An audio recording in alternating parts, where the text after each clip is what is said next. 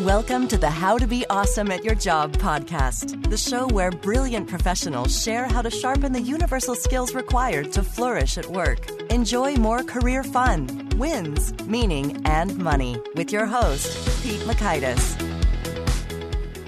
Greetings. We're back again for episode 19, and this is a really fun one. We've got Arel Moody, who is just a, a spirited, fun, fellow podcaster, uh, also in the tops of the podcast uh, career charts over in iTunes. And it's all about the art of likability is the name of the program. And he shared some real nice specific tidbits for how you can come across more likable in a genuine way, not a fake or a phony way, but just naturally do things that make people like you more and all the benefits associated with that. So you're going to have a few good takeaways, including one, a quick way to craft text or emails into a more likable, powerful message, the power of smiling and the impact that can really have on people remembering you and having a positive impression. And three, some easy ways to make people around you feel special every day. And as always, you can check out the show notes, the transcript, the items mentioned over on awesomeatyourjob.com slash ep19. And if you want an even faster, a two minute briefing of the goods that Arel had to share, you can sign up for the Gold Nugget email list right up there on the homepage at awesomeatyourjob.com. Quick bit about Arel. Arel Moody has given the TEDx talk on likability and wrote the Forbes article on the subject. Arel has been quoted in the New York Times, Business Week, and USA Today. He's given presentations to over 250,000 people in 48 states and five countries. Arel Moody was named Inc. magazine's prestigious 30 Under 30 list where folks like Mark Zuckerberg and others found themselves back in the day. Arel Moody was personally acknowledged by President Obama two years in a row for his work as a leader in America and has been featured speaker at the White House. He's been selected as one of the 100 world, quote, leaders of tomorrow, end quote, by the St. Gallen Symposium, an international organization in Switzerland. Here's Arel. Arel, thanks so much for appearing on the How to Be Awesome at Your Job podcast. Oh man, thanks for having me, Pete. I'm pumped to be here. Oh yeah, well we're pumped to have you, and I know we might be small potatoes though, because I understand you were just featured on Ellen. Is this true? Yeah, man, it's it's really so utterly ridiculous and crazy. Um, but it literally maybe two years ago now, I was playing basketball with my with my son, and you know it was the craziest thing because basically usually when I play basketball, there's no one else around, but this time and I told my wife, like, hey, you're here, you know, record me, let me, um, you know, let me work on my jump shot mechanics. So, you know, just record me. You know, my mom was there and she was basically telling me, hey, listen, don't, uh, don't hit your kid in the head with the ball. And I was like, good what advice. are the odds of me It's good advice, right? Good parenting. I was like, what are the odds? Like, it's a small ball, it's a small kid. We have the whole court to ourselves. And like three shots in, I like totally nailed my kid in the head with uh, with a basketball. And I I posted it on Facebook because I thought it was funny. It went viral. It got like two million views. And then I start getting these messages like saying, "Oh man, that video was on Ellen yesterday." On I, she has a, a segment called Epic or Fail. So it was on there, and I started getting all these messages and all this stuff. And it was really cool. So now we're just uh, kind of running with it and seeing what fun we can we can have from you know technically being on the show and seeing if we can parlay it into something a little bit more featured. Oh, that's right. Well, it is funny when, when it comes to professional speakers, though, they've got a way of turning everything into a bio item as oh, featured it's totally on going on my bio. Oh, it's totally going on my bio. It's totally, there's no question. You don't you don't get featured on the most popular daytime show and you yeah. just let it ride. That's good. But it had nothing to do with your wisdom or your content. Just nailing your child with a basketball. You know, I'll give you I'll give you a pointer and I'll give everyone listening. This is a uh-huh. really important lesson, right? It's all about positioning. So the way that I'm going to add it is um, so this is the second video that I posted that went viral. Um, I have another video that was actually a wedding dance me and my wife did. Got like three and a half million views. Um, so it's just random. It's not anything that we necessarily planned, but you know, just as a little joke, you know, at the end of the bio, I'm going to add Arel Moody um, has two viral videos, and one of those videos was actually featured on the Ellen DeGeneres show. It's so a fact. totally legit, totally a fact it's not like Arel's speaking success was, you know, put on the show, but you know, it's really I really am a big believer in, you know, positioning and and making sure you're not lying, but shedding the best light you possibly can to be awesome at what you do.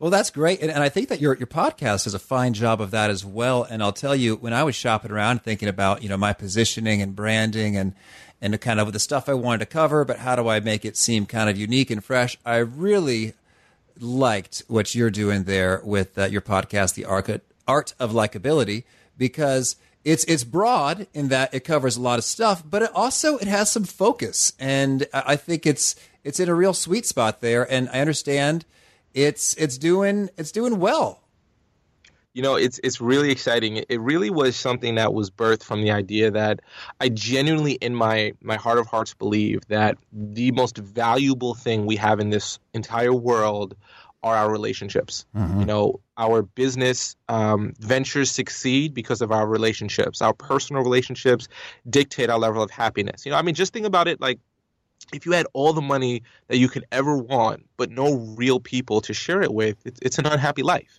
And right. if you have, you know, maybe not all the money, um, but you have great relationships and great friendships and a great marriage or you know boyfriend girlfriend situation, life is beautiful.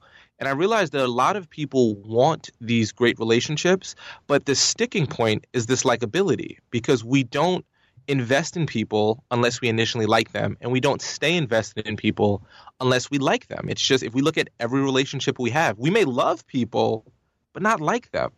And I realized that if we can show people systematically, like, hey, you have a good heart and you want to do good, you just literally are a doofus like I was for so long and didn't don't know what to do. We show them how to do that in every episode. We put out one a week, and we cover things from a lot of business professional, but also you know personal relationships, romantic relationships, parenting. It's really a cool gamut because I think if your relationships are on point, everything else in your life is on point. I hear you, and, that makes sense. So, well, now you've got me super intrigued. I, I, buy it that there's there's good data and research behind it. I don't know if you know of any particular studies you'd like to cite, but I know that you know Dr. Robert Cialdini in his uh, book Influence, talking about the six uh, principles or weapons, liking is right up there in terms of like a fundamental drive that leads to humans wanting to respond to other humans. Uh, I got to call them humans because we're being scientific now. Uh, so so that's cool. Do you know of any other like super compelling studies to kind of build the the case for why like it's so critical? I think intuitively that makes sense, but if you have any striking studies or hard data, that's even more fun. Yeah, absolutely. There's ton. There's there's amazing data that goes out. I mean, if you look at just general data, there's likability indexes for presidential elections. You know mm. how what's their you know likability index? What's their rating? Their approvals. There's actually a really cool study of 50,000 executives by um, Jack Zenger and Joseph Folkman. They're from the um, Zenger Folkman Foundation, and they found that that the folks who are asking for feedback and those who do that are more likable. And if they ask for feedback and they're more likable, they become more effective in what they do. And when you look at job satisfaction, it was a Gallup poll, and they found that I think it was three out. Let me I get the exact numbers here. It was three out of ten people um, like the work that they do, and seven out of ten don't. So there's seven. There's seventy percent of the workforce that literally don't like the work that they did, and when they interviewed that seven out of ten, what they found is that the main challenges that they had were directly in re- the relationship they had with their direct supervisor or manager. So it wasn't yeah. that the work they were doing is what caused the seven out of 10 people to hate their job. It was the relationship with their direct supervisor or manager. And that's all relationships and people skills. If we can change that, I mean, we could literally change the entire workforce if we just, you know, gave people some really specific skills that I think don't because I think when people think likability, they immediately think high school popularity mm. contest, mm. not being good at what you do, and just being like a used car salesman. And, and the truth is, that may have worked in high school, but that's not what it is in the real world.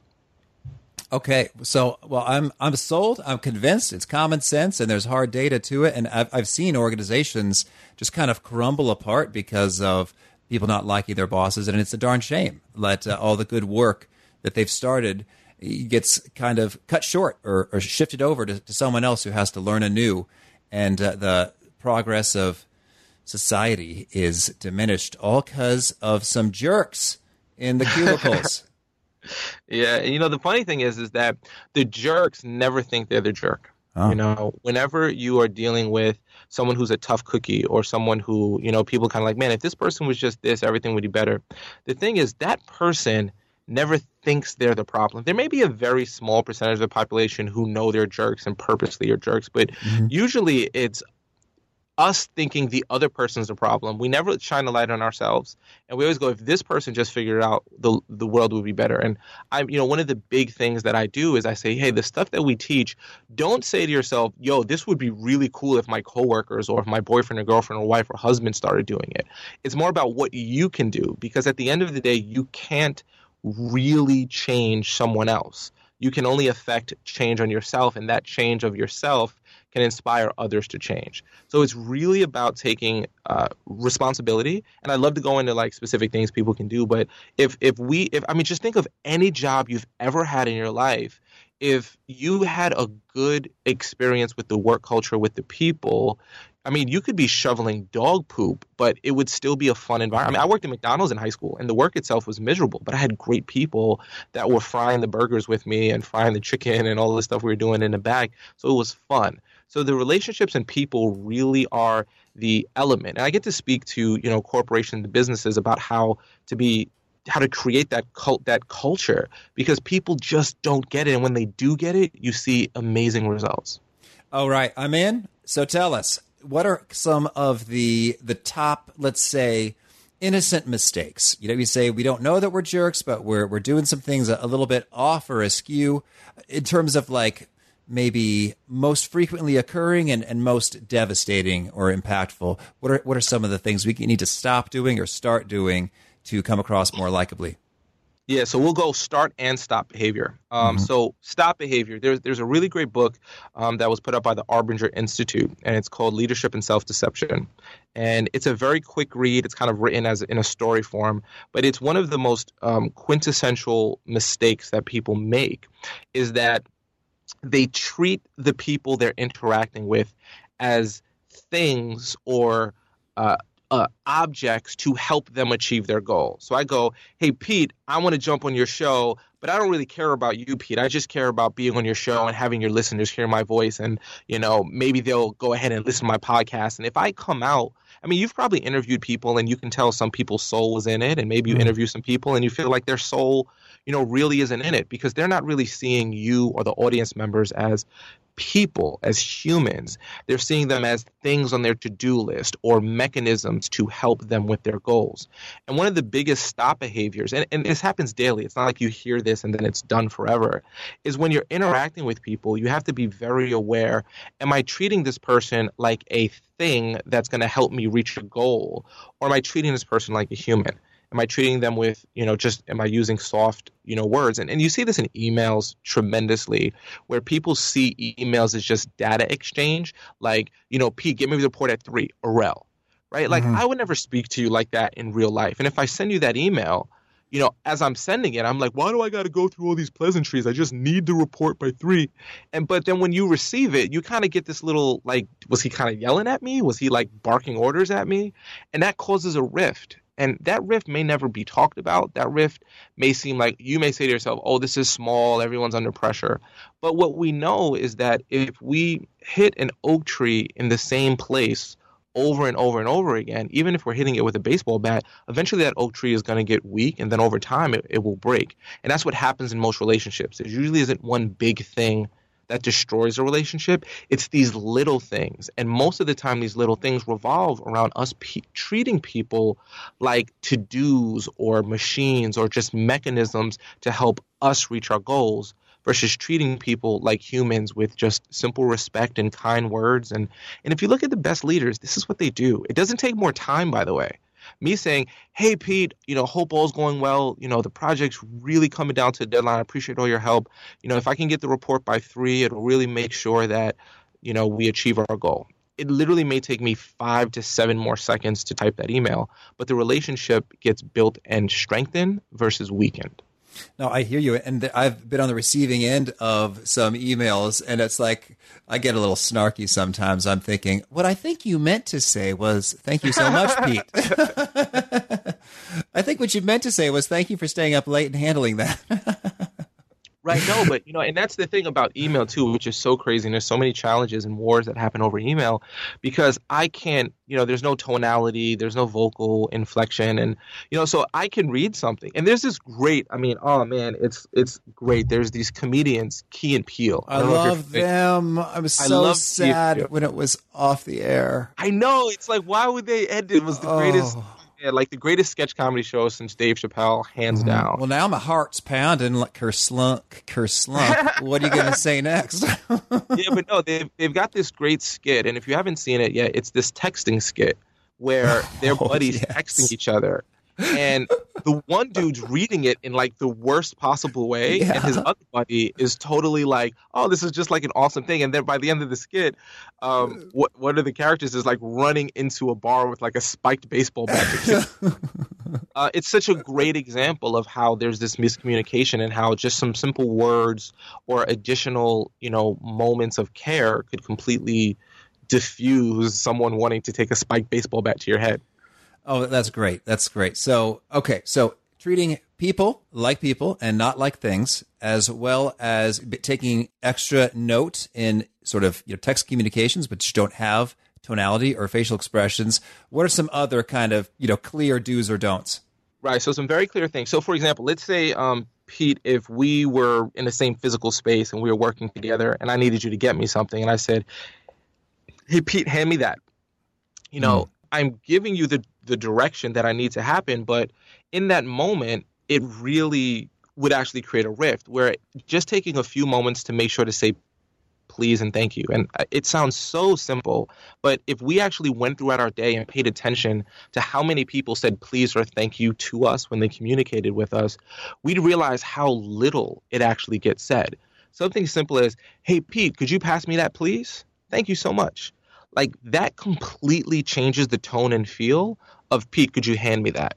So I'm really a big advocate of going back to like the old school fundamentals, and I actually believe overly doing it. I I, I would rather say please and thank you too much than not say it enough. I always err on the side of being more respectful than less respectful. I always so like if I meet someone, I'll call them Mister or Doctor if they're um, you know of that title or if they're older than me, and then I'll let them say, "Oh, call me John" or or or whatnot, because it's just a level of respect. I'd rather them pull back. So I, I highly encourage people to take the time to really notice how often you hear the word please and thank you, and then do another self assessment and say, how often am I using please and thank you throughout the day? And I think you'll be surprised how little we actually use it because we're such a data transfer oriented kind of culture now. But when you do that, it really changes the game and it causes people around you to like you way more.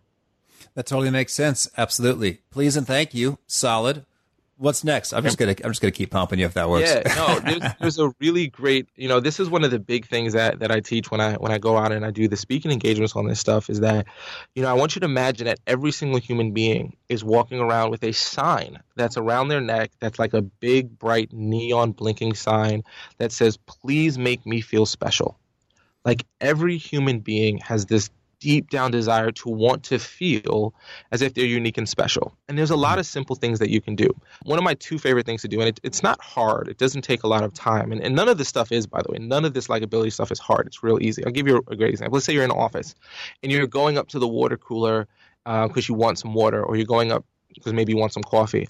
I always encourage people to get two cups of water, two cups of coffee. You know, one for you, and as you're walking back to your, your office, hand a cup of water to someone else hand a cup of coffee and say, "Hey, do you want some water? Do you want some coffee?" And just like build that kind of legend as the dude that's always doing that. And people will so appreciate you for doing these simple things because you made them in that moment feel special. Um, there's a great game that I enjoy playing called Phone Book Roulette. Um, I do it with my past clients. I do it with my friends and family. Every day around 2 o'clock it is for me. You could choose whatever time you want. I set an alarm in my phone that goes off that says, um, contact someone today and say hi. So when that goes off, I literally open up my phone, I go to the contact section, I like scroll up, I scroll down, I scroll up, scroll up, scroll, and then I just stop on whoever, you know, my finger lands on. And if it's a client or if it's a friend, whoever it is, I'll just contact them with no agenda and just say, "Hey, Pete, you know, it's Arel. Thanks so much for interviewing me a couple weeks back, man. Just wanted to check in. How's the podcast going? You know, is there, you know, anything cool or exciting in your life? Let me know." And it's no agenda. It's not like I'm going to ask you to help me move something a week later. I'm not going to, you know, try to sell you something or hey, I got this really great coaching program, you know, now that we're talking, I should tell you about it. It's like no agenda. And if we really take the time to think, when was the last time someone reached out to us without an agenda? When was the last time a coworker or a boss or a friend, you know, reached out to you just to check in with you? I would assume two things. One, it probably doesn't happen often. And two, the person who does that is someone you cherish and someone that you like very, very much. And I highly encourage business professionals to do this. If you work with clients, or if you're a customer service rep, or if you're a sales specific, really specifically if you're in sales, you know, set a time each day to reach out to one, maybe two clients with no agenda, not trying to upsell them, cross sell them, you know, downsell them or anything like that. Just check in. How's you know how's things been going? You know, I remember last time you talked about little Susie was going to her high school play. You know, how did everything work out with the play?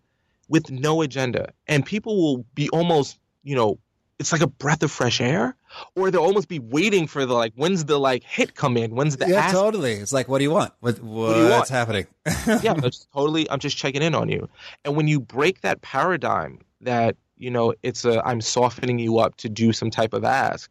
People be like, "Wow, Pete's different. I feel special." And you know, one of the things that I think people don't understand about characteristics and how we feel about people, the way that I feel when I'm around you is the feeling and characteristic that I assign to you. So if when I'm around Pete, I feel powerful, I believe Pete is powerful. Hmm. If when I'm around Pete, I feel loved, then I feel that Pete's a loving man. If when I'm around Pete, I feel respected, I believe Pete's a respected man. So literally, you kind of ask yourself, what is it that I'd want people to say about me behind my back? In a good way, of course, right? Mm-hmm. And whatever it is you want people to say about you, that's the exact way you treat people.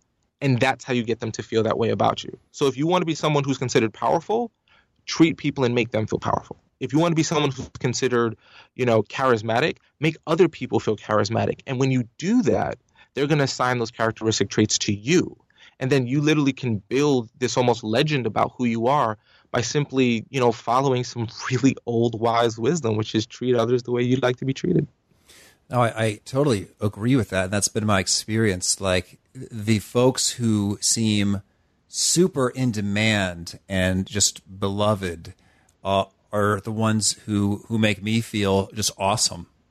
they they always have sort of compliments and observations, or, or, seem genuinely curious about what I'm up to and how it's going, and it's it's like everybody likes them.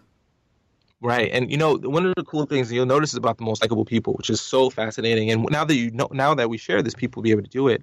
Um, when people usually have conversations, whether it's networking or you know business related, it's always kind of like a like a size up conversation. Oh, mm-hmm. so Pete, how many how many listeners you how many downloads you like I didn't ask you that. Like when you said, Hey, you want to be in the show? I was like, I checked it out. I said I love what he's doing. I want to be a part of it. But I'm sure a lot of people like, how many downloads you get, how many listeners you got, how many countries are you featured in, how long you been like they're they're kind of sizing you up. Mm-hmm. Is this see, worth it for me? Is it worth is this person and then that, that's how you treat people like a thing or a mechanism, right? Mm-hmm. Where if you go, oh man, this is a great podcast, you know, and you send me this really, you know, detailed link, and I, I was very appreciative because it cut down a lot of me having to ask you questions that you probably assume people will ask you anyway. So I took a look and I go, okay, this person's legit. They seem like they really care. They put a lot of effort into it. I totally want to be supportive of, of an environment like that. And when you notice people are not sizing you up, but they're genuinely of interest of okay what are you doing? Why do you care about this? What made you start this? And, and they become interested in you. The more interested we are in others not sizing them up but being interested in them the more interesting we get to become around everyone we interact with. So it's really cool because you become kind of a um, Sherlock Holmes of life, like an anthropologist of everyone you meet. Like, what is it that you do and why do you do this and what makes you tick? And we love those people. We love those are the, you know, Will Smiths of the world and the like charismatic people that just seem so, you know, in love with life because they really have a curiosity about life. And that curiosity is kind of like a like a little child's curiosity. And we love that energy. And you can anyone can tap into that. You're not born with it. It's not a skill. You just become genuinely interested in other people. And life opens up and people love being around you. Mm, that's beautiful. Well, so I, I love it. You've, you've, well, and thank you also for the compliment about uh, what I'm up to, and I appreciate that, and and and what you're up to. So so yay, uh, interested and interesting stuff all the way around. So I think you, have shared some fantastic pieces associated with kind of word choice and mindset and, and principles. I'd love to maybe touch base a little bit on some of the the nonverbal pieces, whether that's tone of voice or facial expression or, or rapport, mirroring, posture, like some of those things. Because I think that's very easy for folks to overlook. Even myself, you know, I'm a, allegedly a professional speaker myself, and, my fiance said to me that while we were conversing, my face looked judgmental and I was like, "Oh, I'm so sorry. I didn't mean to do that at all. I was just thinking hard about what you said." And, and like, "Oops." Well, so I imagine people probably do tons of things they don't even know that they're doing. What are some things that we should be on on the lookout for, and and how can we not do those things? Yeah, absolutely. It's a really, really great point you bring out. You know, and everybody has their own, whether it's a physical crutch or a verbal crutch. Some people say like a thousand times or uh, mm-hmm. or some people, you know, they have like this death stare and they don't even think they have a death stare. You know, they just, so everyone has their own particular kind of foibles that they need to be aware of. And the only way you become aware of it is by having people who you love, like in your case, your fiance, you know, being very honest with you. Um, but there's some very general things that people do and they don't even know it's a problem. I'm like, for example, I never, ever, ever have a conversation directly in front of someone. I always stand at an angle to them or at their side when we have a conversation mm. because there's a lot of research into kind of fight or flight and our responses to threats um, and what we've actually found is that being directly in front of someone is the quintessential adversarial stance so whether you're a friend or a foe if you're standing directly in front of me, there's actually a kind of almost biological reaction that there's an adversary, like it's me versus mm-hmm. you. And when you stand at someone's side when you speak to them, or at kind of a V angle, so like if you looked at that person and you, you'd actually kind of like draw a V. So I always take a step closer to someone and step out so I'm open so that we're next to each other. And you see this in, mm-hmm. um, there's a lot of office construction that the CEO's um, desk is not aligned, is not created so that anyone can sit across from the desk, but they sit kind of as an L to the side of the desk. So you're on the side with the CEO.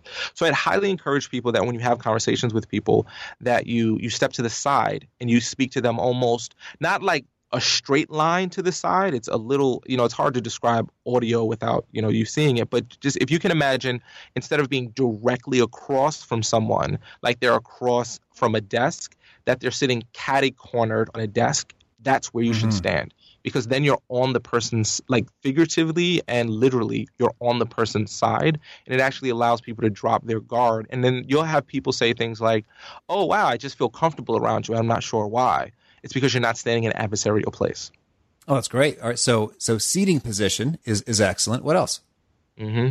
So I highly encourage. So there's a really interesting study. I forget who did it, or else I, I'd, I'd, credit them fully. But basically, what the study was, is they they took a shopping experience and they did everything exactly the same. The only difference is that when the person gave change to the person, instead of um, handing them the change, they put it on the table and they slid the change over to the person.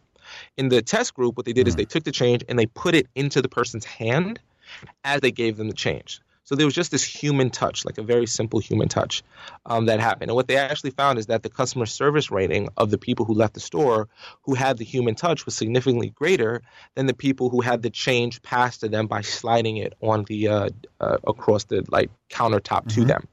So the what I use that with is that whenever I have a conversation with someone, I'll you know laugh and then I might touch their elbow, you know, and it's it's something that you really have to you know, kind of practice because you don't want to turn into like a creeper who's rubbing someone's arm like Right. way too long and like being like a. But you know what you'll see from the most um, successful people, like when they shake hands, they'll shake your hand and touch your elbow at the same time, or they'll shake your hand and touch your shoulder, or shake your hand and touch the top of your hand. So there's an additional level of of human touch. Or I might get next to someone and I'll like you know pat them on their shoulder if they say something funny, like "Oh Pete, that was so funny." And when I said the word Pete, I'd touch his shoulder, like "Oh Pete, that's so funny." And it's not a hard slap, and it's not anything that you would ever notice. It's not. I'm not doing it ever so that the person can be like, "This dude just hit me," or "This dude just touched my elbow." You won't even know that it's happening. But when I shake your hand, I'll always make sure, you know, if it's if it's appropriate. If I'm like meeting the, you know, president of a company for the first time, I'll I'll kind of mirror the language, uh, body language he does. But for most people, um, if I feel like I'm in equal footing, or if I feel like they're looking up to me, I'll I'll do an extra touch. And then if it's someone who's uh, I believe is a stature that's above me, I'll mirror whatever body language they give me uh, out of a level of respect. What I found is that the more I, you know, introduce you know, subtle touches, you know, back of the hand when you shake the hand, a slap on the shoulder when someone says something funny, an elbow touch that like, oh man, you're you're such a rock star. And I, when I say rock star, I like, you know, kind of give them a little gentle shove, like, wow, you're so cool. And what I actually find is that when you introduce you know, non-sexual, non-creepy, mm-hmm. non-weird, just you know, human connection through touch, you actually increase your likability without anyone ever knowing why. Yeah, that's good. Well, I, I think for me, there's uh, maybe just a little bit of uh, apprehension there. I guess maybe I got to warm up with uh, with my close friends. Yeah, no, Before- it's totally. And the thing is, is you're literally breaking the um, bubble. Yeah. You know, everyone everyone has a personal space. You know, so what I, I what I tend to find to do is, and again, there, there's two things I'd, I'd, I'd keep in mind when you start doing this. In the beginning, you're totally gonna mess up, right? like, just be totally. There's nothing that we do. Like, if you've never played baseball and I put a bat in your hand and I say swing, your first swing's not going to be a home run. Like, no one's first swing is a home run. You know, when you start standing next to people or if you start touching their shoulder, you're going to be like uncomfortable about it. And what I would encourage you to do is, you know, I, I, in my podcast, we call this being a likability connoisseur. Notice the person at your job or, or the, the one person of your friend group that's like the life of the party or the likable person or, or anyone that you, you admire. And I, I think if you start observing their behavior, you'll start see how much they introduce touch. And what I would recommend doing is when you see someone who is, you know, very good, you be a connoisseur of it. You see how they introduce it and you really try to mimic it. Because if you just kind of start rubbing someone's shoulder, it's really going to be uncomfortable. but you'll you'll realize what's too much and what's too little. But you have to be okay with failing um, with anything in life, and, and this is no different.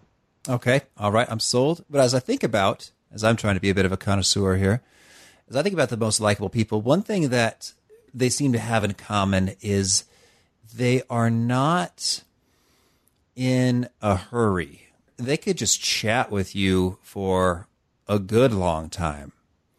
And I think that's pretty impressive is is the patience that they exude. Do you have any observations around that?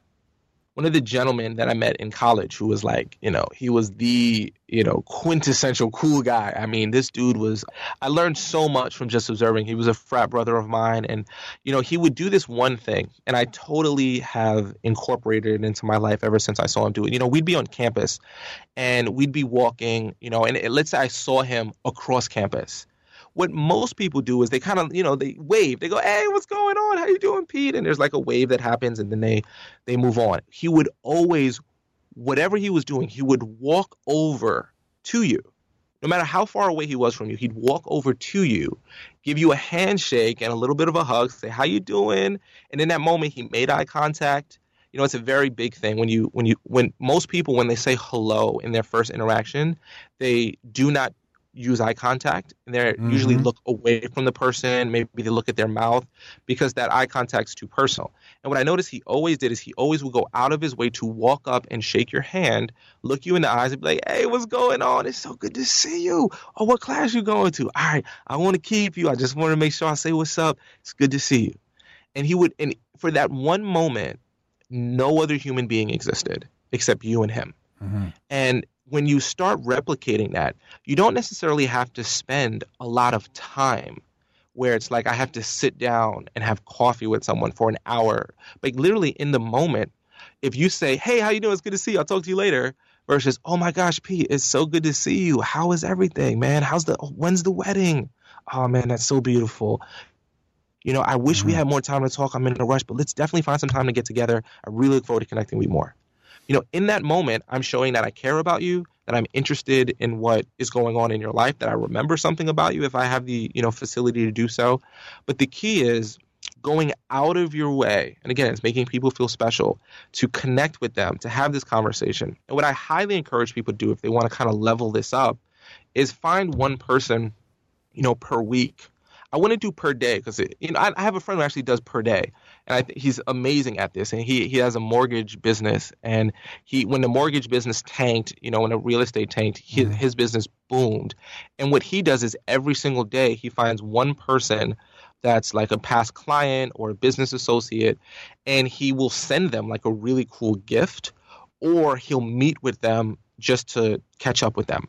And when I say send them a cool gift, like he'll send them like Bulls tickets, or he'll find out like, oh, you know, he, he was telling me about this one Middle Eastern client he had who really loved um, baklava, mm-hmm. so he mm-hmm. sent them a sheet of baklava. And it's like it's never with a note of, hey, and if you ever need a mortgage, you know, let me know. They know who he is, they know what he does, but he takes the time and he did it daily and for me i just found that too aggressive. But i try every week to find one person to not just you know every day i send the text or the facebook message but every week i try to find one person that i can just connect with. And whether it's send them you know maybe a handwritten letter or send them a personalized gift um, if i don't have time and if i have time i'll try to meet with them. But if you don't have time, it's just making sure that in that moment you're conscious that no one else exists in the world except this one person. And then if you level up and you meet with one person a week, you know, you'll have over 50 people in a year who think you're the bees knees, you know, right. and that really over time compounds and opportunities open up that you can't even foresee. It's not there's no strategy that could ever be as powerful as having an army of people who like you and want to see you succeed. Oh, that's that's well said. Well said. Um, very good. Well, now I guess, boy, time is flying here. So maybe just the last tidbits before we shift gears into the the fast faves section. Could you talk a little bit about vocal patterns, whether that is pace of speech or intonation of speech, or pace and, and the volume and the tone? What impacts does that have on likability? And are, are there any kind of best practices or things we should watch out for? Absolutely. I mean, you know, based on where you're from, it's gonna it's gonna dictate a lot of your speech patterns. You know, I'm from New York, so you probably hear that I speak very fast. That's just kind of who I am. I don't say my ERs. I'll say water, mm-hmm. not water. You know, and that's just just kind of a, a, localized where I'm from. Someone from the South, you know, they may have a slower, you know, speech pattern. You know, I would say one as a kind of NLP 101, matching and mirroring is is you know just textbook. If you're in a place where people are speaking slower, you should be more conscious to to speak slower. I actually just spoke um, to a group of executive managers out in California. And when I was done, a young lady came up to me and was like, I loved everything about your presentation, but boy, do you talk really fast. And I forgot I was in California where they're a little mm. bit, you know, slower pace and a little bit more cool and relaxed. Um, so one, matching and marrying and knowing your crowd is is quintessential. But what I would add to that that doesn't necessarily get talked about a lot is the idea of vocal variety. Yes. Um, you'll notice that whether you speak fast or slow, it, it you know soften your voice. So, so right now I'm speaking with more of a, a, softer voice, and then I get really excited, and then I may speak with a higher tempo and higher timbre in my voice, or something bad happens, I'll go, oh my gosh, like that's, you know, so horrible to hear. You know, you'll you're most interested in movies and TV shows that have tons of variety. You know, we're interested in social media. If you think about it, if you look at the way people scroll through Instagram or Facebook, um, their feeds, they're constantly scrolling for variation. They're yes. first looking for a funny. Yeah, amuse me, mm-hmm. then make me laugh, then make me cry, then make me feel like excited. And so, literally, one of the reasons we're so, I believe, you know, I've done no research, but it's just a personal belief. The reason why we're so addicted to that social media fix is because it gives us so much variety. It gives us so many different feelings, motivation, funny, and we can find it instantly. So if we can actually replicate what happens on social media in in our conversations by you know speeding up when we talk or you know bringing things down a little bit to to emphasize points, you'll actually find more people will be drawn to you and be more interested. To speak. Mm-hmm. Okay, I'm sold. So tell me, is there anything else you want to make sure that we cover off before we kind of shift gears into the the rapid fire uh, question pieces? Yeah, you know the big thing, and, and this is this is learning and you know potential actualization. You know, 101. We talked about. I mean, we've only been going for like a little over half an hour. We talked about tons of stuff. Don't you, are drinking from a fire hose. Like Pete's mm-hmm. a really good interviewer. You're getting Shucks. tons of content. You're listening to this. You're gonna get a lot of content. What I highly recommend people doing is finding one thing and implementing it and just doing it. We only put out one episode a week on the Art of Likability podcast, and we could do way more.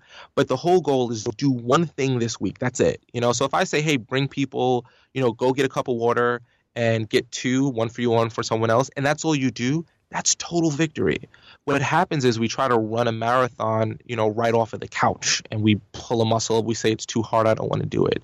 So whatever it is that you want to do with likability, whether it is, you know, making people feel special or being more present or stopping treating people like they're a tool, whatever it is, just choose one and then work on that until it becomes second nature. Like, God willingly, you'll live a really long life. You don't have to cram it all in in 24 hours. You know, spread it out as a mar- marathon mindset, and you'll notice that it's easier to do and it's more effective. Oh, that's great. And it's funny when you say treat people like a tool. I was just thinking about your interested, interesting thing. If you treat people like a tool, then they will think you're a tool. So making That's connections right. here, right on the spot. I'm, I'm, Pete, I'm totally stealing that. You, have earned it. That's the least I could do. Thank you. so, all right. Well, let's let's shift gears here to the fast faves. Can we kick it off by? Could you share with us what is a favorite quote, something that inspires you repeatedly? Yeah, absolutely. You know, it's a um, gosh, it's such a popular quote, but it's just so real. It's it's a Thomas Edison quote that says, you know, I haven't failed 10,000 times. I've just found 10,000 ways that haven't worked. Um, the more we realize that everything we want is just one try away, one punch away, if it was a boxing match of life, the more we get excited about our failures because we're that much closer to a win. Awesome. How about a favorite study or experiment or a piece of research? Yeah, so I really love. There was a research I think was done by Indiana University, and they put on facial recognition software, and they had people watch um, commercials. And what they found is that the number one predictor of how successful a commercial would be if someone actually would purchase something or have good recall of the commercial they saw way after it was over was if the person smiled while watching the commercial. Not mm. laughed, not anything, was smiled.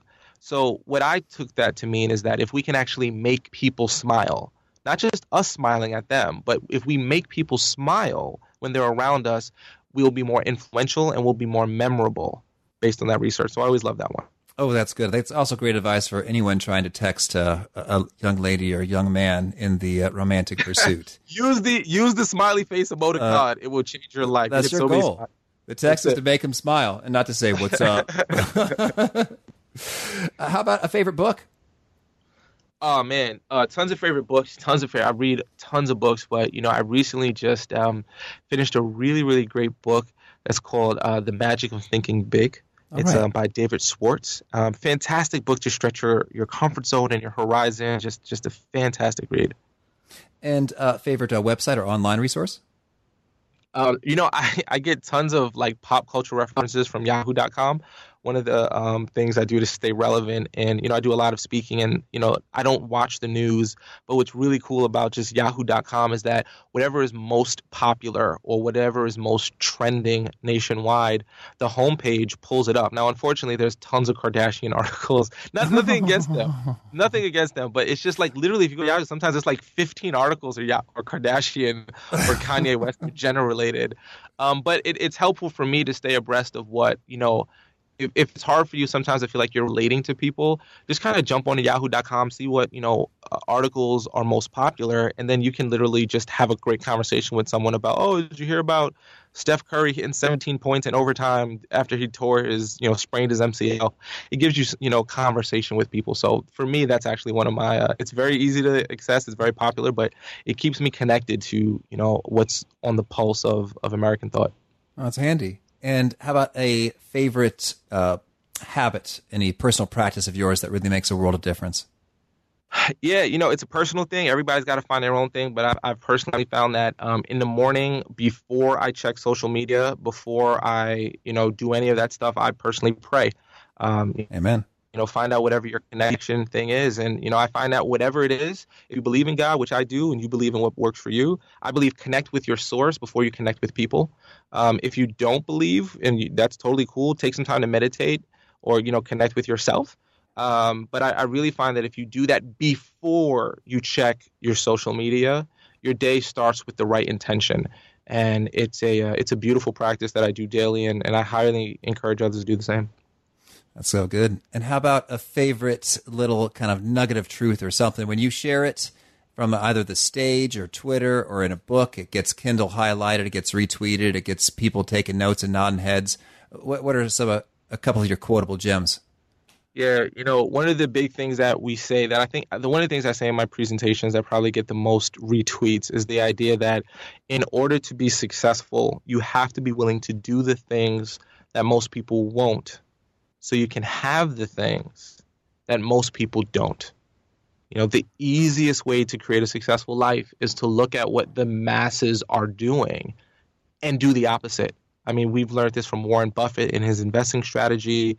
We've learned it in so many different ways that when everyone's zigging, you zag. You know, when you show up into a room, everyone wants to sit in the back of the room. You sit in the front of the room. Nobody wants to say hello to the person next to them. You say hello to the person next to you. If you if you start doing what most people won't, you'll start experiencing a life that most people don't. Oh, beautiful! Thank you. And, and I feel that sometimes with with just this podcast is like, wow, this is a lot of stuff. But by golly sure enough, that's what that level of, of excellence stuff just creates recognition and, and sharing and, and people delighting in it and, and telling everybody. So it's like that. That's the thing. That's the thing. Put it in. I love it. And how about a favorite way to find you? Is there an ideally a website or Twitter or, or where should people go when they want to learn more about you? Yeah, so the really cool thing about my mom naming me a really weird name, which is mm-hmm. Arel. Um, so I'm literally the only Arel Moodie in the entire world. Oh, so if cool. you type my name into Google, um, I'm the only one that shows up on search results. If you type my name into Facebook, Instagram, Twitter, LinkedIn, I'm the only Arel Moodie that shows up. So any social media site you're on, I'm on it too. I'm very active. I love it. I love connecting with people. And I highly encourage people to check out artoflikability.com.